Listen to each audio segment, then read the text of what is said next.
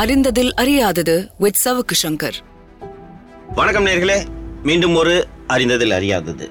நாம் ஒரு முக்கியமான ஊழல்கள் பற்றிலாம் ஒரு தொடராக வந்து பண்ணிக்கிட்டு இருக்கோம் அப்படின்றத பார்த்துருப்பீங்க. லாஸ்ட் வீக்கில் வந்து ஒரு க்யூட்டான ஒரு ஊழல் பற்றி சொன்னோம். இந்த வாரம் நீங்கள் பா பார்க்க போகக்கூடிய ஊழல் என்பது அதை விட க்யூட்டானது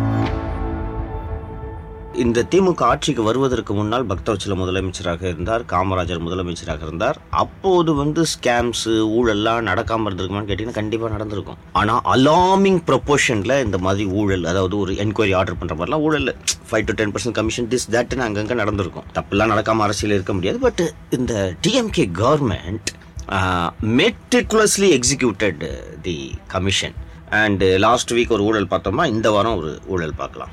செவன்ட்டீஸில் செவன்ட்டீஸ் இன்னும் சொல்ல போனோம்னா சிக்ஸ்டீஸ் எண்டில் கவர்மெண்ட் ஆஃப் இந்தியா அப்போ தான் வந்து இந்த பொரு விவசாயத்தில் தன்னிறைவுன்ற திட்டத்தை முன்னெடுக்க ஆரம்பிக்கிறார்கள். அப்போ தான் அது வரைக்கும் வந்து இந்தியாவில் கெமிக்கல் பெஸ்டிசைட்ஸ்லாம் பெரிய அளவில் இது பயன்படுத்தப்படுவதில்லை. அப்போல்லாம் என்னென்னா விவசாயிகள் வந்து இயற்கையாக அந்த வேப்பன கிப்பனன் போட்டு இது பண்ணிட்டு இருந்தாங்க. அதுக்கப்புறம் பூச்சிகளோட வரத்தும் அதிகமாகுது. அண்டு பூச்சிகளெல்லாம் நம்ம கட்டுப்படுத்த முடியாதுன்னு வச்சுங்க பக்கத்து நாட்டில் பூச்சி வந்துச்சுன்னா அங்கேருந்து இப்படி மைக்ரேட் ஆகி இங்கே வந்துடும் ஸோ விவசாயிகளால் இந்த பூச்சியை வந்து மேனேஜ் பண்ண முடியாமல் பூச்சிக்கொல்லிகளுக்கான தேவை அதிகரித்தது. மத்திய அரசும் வந்து இந்த பூச்சி வந்து பயிர்களை தாக்கும் பூச்சிகள் ஒரு மிகப்பெரிய பிரச்சனையாக இருக்குது அப்படின்றதுனால ஒரு ஆல் இந்தியா லெவலில் ஒரு சொல்யூஷன் கொண்டு வரணும் அப்படின்ட்டு இது பண்ணுறாங்க அப்போ மேலை நாடுகளில் பயன்படுத்திய ஒரு டெக்னிக் என்னன்னு கேட்டிங்கன்னா விமானங்கள் மூலமாக விமானங்கள்னா பெரிய இந்த போயிங் கிடையாது. சின்னதாக ஒரு விமானத்தின் மூலமாக மேலே இருந்து பூச்சி மருந்து வயல்களில் தெளிப்பது. இது வந்து எஃபெக்டிவாக சில பூச்சிகளை கட்டுப்படுத்துறதுக்கு அது உதவியது. அந்த அடிப்படையில் தமிழ்நாட்டில் இந்த மாதிரி ஒன்று இந்தியா பூரா எல்லா மாநிலங்களுக்கும் பண்ணலாம் அப்படின்னு சொல்லிட்டு சொல்லும்போது தமிழகத்துக்கும் இந்த திட்டத்துக்கான நிதி ஒதுக்கப்படுகிறது. மத்திய அரசு வந்து ஒரு ஒரு ஏக்கருக்கு இந்த பூச்சி மருந்து தெளிக்க மத்திய அரசு ஒரு ஏக்கருக்கு ஏழு ரூபாய் நிர்ணயம் செய்கிறார்கள். ஏழு ரூபாய் நிர்ணயம் செஞ்ச செய்தவுடன் இன்னைக்கு தமிழ்நாடு கவர்மெண்ட் சரி நம்ம இதை அக்ரி பண்ணலாம் அப்படின்னு சொல்லிட்டு நினைத்து கொண்டிருக்கிறார்கள். அந்த நேரத்தில் வந்து திருச்சியின் மாவட்ட செயலாளராக இருந்தவர் அன்பில் தர்மலிங்கம். அன்பில் தர்மலிங்கம் என்றார் யார் என்று இன்றைய தலைமுறையினருக்கு தெரியாது. இன்று பள்ளிக்கல்வித்துறை அமைச்சராக இருக்கிறார் அல்லவா? திரு அன்பில் மகேஷ் அவருடைய தாத்தா. அன்பில் தர்மலிங்கம் அவர்களின் மகன் வந்து அன்பில் பொய்யாமொழி. அவருடைய மகன்தான் இன்று பள்ளிக்கல்வித்துறை அமைச்சராக இருக்கும் அன்பில் மகேஷ் பொய்யாமொழி. ஸோ இவங்க தாத்தா இருக்கார்ல திமுக தாத்தா அவர் வந்து அந்த காலத்தில் வந்து ஒரு அன்பில் தர்மலிங்கம்னா கருணாநிதிக்கு நிகரான ஒரு லெஜெண்ட் ஒரு பவர்ஃபுல் லீடர் சவுத்தில் வந்து அவர் தான் அப்படி இருந்துகிட்டு இருக்கு. ஸோ இந்த அன்பில் தர்மலிங்கம் ஒரு பவர்ஃபுல்லான மாவட்ட செயலாளர் இருந்தோம் இந்த அன்பில் தர்மலிங் தர்மலிங்கத்துக்கு நெருக்கமாக இருந்தார் யாருன்னு கேட்டிங்கன்னா ராஜகோபால் அப்படின்ட்டு ஒரு கான்ட்ராக்டர் கான்ட்ராக்ட்னா ஒரு பிசினஸ் மேன் எல்லா கான்ட்ராக்டும் எடுத்து செய்வார். அப்போ தான் நான் சொன்னேன்ல திமுக வந்த உடனே சிஸ்டமேட்டிக்காக ஊழல் ஆரம்பிக்குது இந்த கான்ட்ராக்ட் போய் அன்பில் தர்மலிங்கத்தை சந்திக்கிறார். அன்பில் தர்மலிங்கம் அப்போது மாவட்ட செயலாளர் அமைச்சர் கிடையாது. ஆனால் மாவட்ட செயலாளர்கள் திமுக இன்றும் பவர்ஃபுல்லாக தானே இருக்காங்க. அவர்கிட்ட போய் இந்த ராஜகோபால் சந்திச்ச உடனே அவர் போய் சொல்கிறார் அண்ணே இந்த மாதிரி இந்த விமான கம்பெனிகள்லாம் மேலேருந்து பூச்சி மருந்து தெளித்து செம்மையாக லாபம் சம்பாதிக்கிறாங்க உண்மையிலேயே பூச்சி மருந்து தெளிகிறாங்களா இல்லையான்னு கூட தெரியாது. நம்ம இது உள்ள போகலாம். போயிட்டு நம்ம விமான கம்பெனிகளை கூப்பிட்டு பேச்சுவார்த்தை நடத்தலாம் அப்படின்றாங்க. சொன்ன உடனே இந்த விமான கம்பெனிகள்லாம் வர்றாங்க. வந்த உடனே அன்பில் தர்மலிங்க என்ன சொல்கிறாங்க பாருங்கள் நான் உங்களுக்கு ஆர்டர் வாங்கி தரேன். அவர் குறிப்பிட்ட கம்பெனிகளுக்கு நான் ஆர்டர் வாங்கி தரேன். எனக்கு ஒரு ஏக்கருக்கு நாற்பது பைசா கமிஷன் வேணும். அப்படின்ட்டு அவர் சொல்கிறாரு சொன்ன உடனே அவங்க சார் இது வந்து நாங்கள் டைட்டாக ஒரு ஒரு ஒரு அக்ரிகல்ச்சர் ஒரு சர்வீஸ் இதெல்லாம் சேர்த்து பண்ணுறோம் எங்களுக்கே ப்ராஃபிட் வந்து ரொம்ப மினிமலாக தான் இருக்கும். நீங்கள் வந்து எங்களுக்கு கூடுதலாக கொடுத்தா தான் எங்களால் பண்ண முடியும் அப்படின்னு சொல்கிறாங்க கூடுதலாக அவர்கள் கேட்பதற்கும் நியாயம் இருக்கிறது. என்னன்னு கேட்டிங்கன்னா சென்ட்ரல் கவர்மெண்ட் ஏழு ரூபா கொடுக்குது. சென்ட்ரல் கவர்மெண்ட் அந்த ஏழு ரூபா கொடுக்கும்போது சென்ட்ரல் கவர்மெண்ட்டோட விதி என்னன்னு கேட்டிங்கன்னா இதுக்கு மேலே எவ்வளோ செலவானாலும் ஸ்டேட் கவர்மெண்ட் கொடுக்கட்டும் அப்படின்னு சொல்லிட்டு சொல்லிடுறாங்க. ஸோ இந்த ஏழு ரூபாவில் கமிஷன் கேட்டால் கொடுக்க முடியாதுன்னு சொன்னா அன்பில் என்ன ஆஃபர் வைக்கிறாங்கன்னா ஒம்பது ரூபாய்க்கு இங்கே ஒரு ஏக்கருக்கு எனக்கு நாற்பது பைசா கொடு அப்படின்றாரு. சொன்னா அவங்களுக்கு இது வசதியாக தானே இருக்கு. ஒரு ஏக்கருக்கு ஒன்பது ரூபாய் ஏழு ரூபாய்க்கு தெளிக்கிறதுக்கு ஒன்பது ரூபாய்க்கு தெளிச்சாங்கன்னா நாற்பது பைசா கொடுத்துட்டு போனோம்னா ஒரு ரூபாய் அறுபது பைசா உங்களுக்கு லாபம் கிடைக்குது. அண்டு எழுபதுல ஆயிரத்தி தொள்ளாயிரத்தி எழுபதுல நடக்குது. ஆயிரத்தி தொள்ளாயிரத்தி எழுபதுல பத்து பைசா எவ்வளோ ஒரு ரூபாய் எவ்வளோன்றது அப்போதைய பணவீக்கத்தின் படி நாம் முடிவு செய்ய வேண்டும். பண மதிப்பின்படி முடிவு செய்ய வேண்டும். இது சொன்னோடனே ஒத்துக்கிறாங்க. Deal struck between the contractor between the aviation companies அந்த pesticide companies contractor Rajagopal and Anbil Dharmalingam and Anbil Dharmalingam வைக்கக்கூடிய இன்னொரு முக்கியமான கண்டிஷன் என்னன்னு கேட்டிங்கன்னா எங்களுக்கு இந்த நாற்பது பைசா கமிஷன் தரேன்னு சொன்னீங்களா அதை முதல்ல கொடுத்தாதான் உனக்கு ஆர்டரே கிடைக்கும் அப்படின்னு சொல்லிடுறாரு. ஸோ அந்த நான் ஒரு ஏக்கருக்கு நாற்பது பைசா வீதத்தில் கணக்கிட்டு எழுபத்தைந்தாயிரம் ரூபாயை வந்து அந்த அந்த நிறுவனத்தார் அந்த கான்ட்ராக்ட் ஒப்பந்தம் போடும் நிறுவனம் அன்பில் தர்மலிங்கத்திட்ட கொடுத்துருது. அன்பில் தர்மலிங்கம் வாங்கிக்கிறார். அன்பில் தர்மலிங்கம் அவர் மட்டும் வச்சுக்கிட்டு இருக்க மாட்டார். பட் அப்போது முதலமைச்சராக இருந்து எழுபதுன்றதுனால கலைஞர் முதல்வர் ஆயிட்டார் அவர்கிட்ட அவருக்கும் பங்கு கட்டாயம் போயிருக்கும். போன உடனே இந்த விவசாயத்துறை அமைச்சராக யார் இருக்கிறாங்க அப்படின்ட்டு பார்த்தீங்கன்னா அப்போது பின்னாளில் அதிமுக சென்று விட்டார் என்ற நினைவு திருமதி சத்ய சத்தியவாணி முத்து திமுக ஆட்சியில் விவசாயத்துறை அமைச்சராக இருக்கிறார். அவரு பார்க்கறாரு அவருக்கு வந்து இந்த பெரியதாக இந்த கமிஷன் இவங்க வாங்கினது அன்பேட் தர்மலிங்கம் செட்டிங் பண்ணது இதெல்லாம் எந்த விவரமும் தெரியாது. தெரியாம போனவொடனே சத்யவாணி முத்து என்ன பண்றாங்க? வர்ற கரெக்டா டேட் சொல்றேன். ஃபோர் ஜூன் நைன்டீன் செவன்டி அன்னைக்கு இந்த விமான நிறுவனங்கள் எல்லாரும் வந்து இந்த ரெப்ரஸன்டேட்டிவ்ஸ் என்ன வந்து இங்கே பார்க்கணும் அப்படின்னு சொல்றாங்க.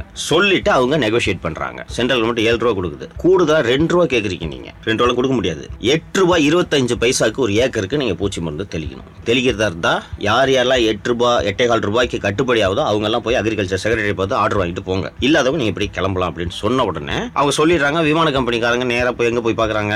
அன்பில் தர்மலிங்கத்தை போய் பாக்குறாங்க. யோ எழுபத்தஞ்சாயிரம் வாங்கினியே அந்த அம்மா வந்து ஆர்டர் கேன்சல்னு சொல்லுதுன்னு சொன்ன உடனே அன்பில் தர்மலிங்கம் தலைவரே இந்த வடிவேல் ஒரு படத்துல சொல்லுவாங்க தெரியுமா? யோ நேத்து அவ்வளவு வசூல் பண்ணியே எங்க அப்படின்னு சொல்லிட்டு இன்ஸ்பெக்டர் கேட்பாரு. கேட்ட உடனே அதுல தான் நீங்க பிரியாணி சாப்பிட்டீங்கன்னு சொல்லுவல அது மாதிரி அன்பில் தர்மலிங்க போய் சொல்றாரு கலைஞர்கிட்ட. ஐயா இந்த மாதிரி பணம்லாம் கொடுத்தேன்ல. இந்த அம்மா சத்யவாணி முத்து இந்த மாதிரி பண்ண மாட்டேங்கிறாங்கன்னு சொன்ன உடனே Karunanidhi called his chief secretary EP Rayappa இந்த இபி ராயப்பான்னு சொல்லிட்டு நீங்க கூகுளில் இந்தியா கானூன் வெப்சைட்ல தேடினீங்கன்னா ஒரு ஃபேமஸ் ஜட்ஜ்மெண்ட் வரும். இந்த இபி ராயப்பாவை அப்போல்லாம் இன்னைக்கு வந்து நீங்க ஐபிஎஸ் ஐஏஎஸ்ல வந்து சீனியாரிட்டிலாம் வயலேட் பண்ணி இஷ்டத்துக்கு அப்பாயின்மெண்ட் போடலாம். அப்போது வந்து சீஃப் செக்ரட்டரியா இருக்காங்கன்னா வரிசையா சீனியாரிட்டியை வயலேட் பண்ணாமல் போடுவாங்க. கருணாநிதி முதன் முறையாக எட்டு பேரை சூப்பர் சீடு பண்ணி இபி ராயப்பாவை சீஃப் செக்ரட்டரியா நியமிக்கிறார். அது சம்பந்தமான வழக்கு தான் நான் சொன்ன அந்த இபி ராயப்பா வழக்கு என்பது. அவர்கிட்ட கூப்பிட்டு அவர் சீஃப் செக்ரட்டரி இல்லையா? அவர்கிட்ட கூப்பிட்டு ஒன்பது ரூபாய் ஒரு ஏக்கருக்கு ஒன்பது ரூபாய் ஜீவோ போடுன்னு சொன்னோன்னே ஜீவோ போட்டுட்டாங்க. போட்டு கமிஷன் வாங்கிடுச்சு. சத்யவாணி முத்துக்கு எதுவும் தெரியல.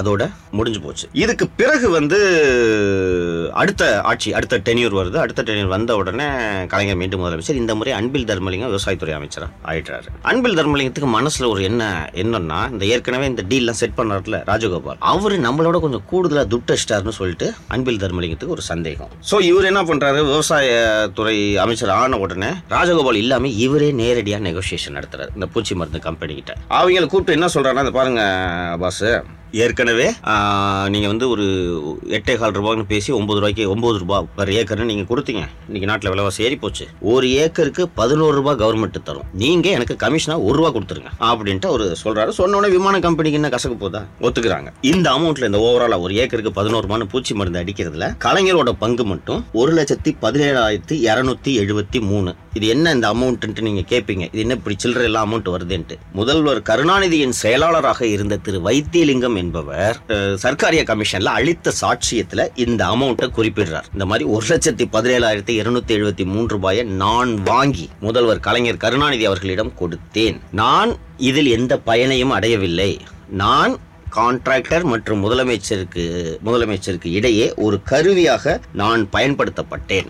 அப்படின்னு ஒரு திரு திரு அன்பில் தர்மலிங்கம் அவர்கள் இல்லை இல்லை வைத்தியலிங்கம் மன்னிக்கணும் முதல்வரின் செயலாளர் திரு வைத்தியலிங்கம் அவர்கள் சொல்லி விடுகிறார் சொன்ன உடனே இந்த டீல் முடிஞ்சிருது இதெல்லாம் நடந்துகிட்டு இருக்கு கலைஞருக்கு வந்து ஒரு சந்தேகம். கலைஞருக்கு சந்தேகம்னா அன்பில் தர்மலிங்கம் கூடுதலாக துட்டடிச்சான்ற சந்தேகம் ஒன்று இதற்குள் அன்பில் தர்மலிங்கத்துக்கும் கலைஞருக்குமே மோதல் வருகிறது. நான் அன்பில் தர்மலிங்கம் கலைஞரோட கான்டெம்பரரின்னு சொன்னேன் நான். அவர்லாம் கலைஞரை சேலஞ்ச் பண்ண முடியும் அவர் எப்படி பார்ப்பாரு நானும் தான் அறிஞர் அண்ணா இருக்கும்போது கட்சியில் இருந்தேன் அப்படின்னு சொல்லிட்டு அவர் சேலஞ்ச் பண்ண உடனே கலைஞர் என்ன பண்ணுறாரு துட்டம் அதிகமாக அடிக்கிறான். நம்மளையும் சேலஞ்ச் பண்ணுறான்னு சொல்லிட்டு he sacked Anbil Dharmalingam from the post of agriculture minister our sack பண்ணிட்டு அதுக்கப்புறம் திரு பின்னாளில் அதிமுக சென்ற திரு பாவு சண்முகம் அவர்களை விவசாயத்துறை அமைச்சராக ஆக்குகிறார். நீங்கள் இன்னைக்கு இந்த இடத்துல ஒரு கட்டடம் கட்டுறாங்க நாலு மாடி கட்டுறேன்னு சொல்லிட்டு மூணு மாடி கட்டாங்கன்னா நம்ம கண்டுபிடிச்சிடலாம். எங்கேயா ஒரு மாடி காணோம் அப்படின்ட்டு. வானத்துலேருந்து பூச்சி மருந்து தெளிச்சாங்கன்றதான் நீங்கள் இதை எப்படி கண்டுபிடிப்பீங்க? யோசிச்சு பாருங்க. யாராவது மேனேஜ் பண்ண முடியுமா? யோ என்னையா பூச்சி சாவலன்னு கேட்டால் மருந்து எஃபெக்ட் போயிடுச்சுன்னு சொல்லுவாங்க. என்னென்னமோ கதை சொல்லுவாங்க. யோசிச்சு பாருங்க வானத்துலேருந்து நீ இந்த மருந்து தெளிக்கிறது பார்த்தீங்கன்னா ஒரு புகை மாதிரி இப்படி பரவும். அது உண்மையிலேயே பூச்சி மருந்தா? இல்லை ஏதாவது வந்து இந்த ட்ரை ஐஸ் போட்டால் புகை வரும் தெரியுமா? அந்த மாதிரி புகையை போட்டானுங்களான்றதெல்லாம் யாருக்கும் தெரியாது. ஆனால் அப்போது இப்படி ஒரு ஊழல் நடந்தது. அந்த நான் கடந்த முறை கடந்த எபிசோட்ல உங்களுக்கு நேயர்களுக்கு சொல்லியிருந்தேன். அவர் நூற்றுக்கணக்கான குற்றச்சாட்டுகள் சர்க்காரியா கமிஷன் முன்பு வந்தாலும் கூட அவர் எதுல வந்து ஃபுல் ப்ரூஃப் எவிடன்ஸ் இருக்கோ அதை வந்து ஒரு ஆறு ஏழு அலிகேஷன் தான் ஒரு ப்ரூவ்டு அப்படின்ட்டு திரு நீதிபதி திரு சர்க்காரியா அவர்கள் முடிவெடுத்திருந்தார் அப்படின்றத நான் சொல்லியிருந்தேன். அதுல நிரூபிக்கப்பட்ட குற்றச்சாட்டுகளில் இது ஒன்று. ஏன்னா சிஎம் செக்ரட்டரியா இருந்த திரு வைத்திலிங்கம் அவர்கள் கலைஞர்கிட்ட நான் போய் ஒரு லட்சத்தி பதினேழாயிரத்தி இரநூத்தி எழுபத்தி மூணு ரூபாயை கொடுத்தேன் அப்படின்ட்டு சாட்சியம் அளித்திருக்காரு. இன்னொன்று இந்த விமான நிறுவன கம்பெனிகள்லாம் வந்து சொல்லிட்டாங்க.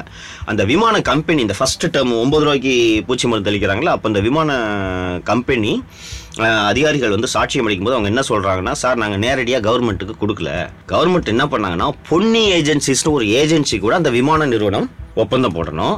பொன்னி ஏஜென்சி தமிழ்நாடு கவர்மெண்ட்டுக்கு பூச்சி தமிழ்நாடு கவர்மெண்ட்டோட ஒப்பந்தம் போட்டு பூச்சி மருந்து தெளிக்கும் அப்படின்ட்டு தான் சார் அக்ரிமெண்ட்டு அந்த பொன்னி ஏஜென்சிஸ் யாரோடதுன்னா அந்த பொன்னி ஏஜென்சி அன்பில் தர்மலிங்கத்தோடது அப்படின்ட்டு விமானத்துறை அதிகாரிகள் சாட்சியம் அளித்தார்கள்.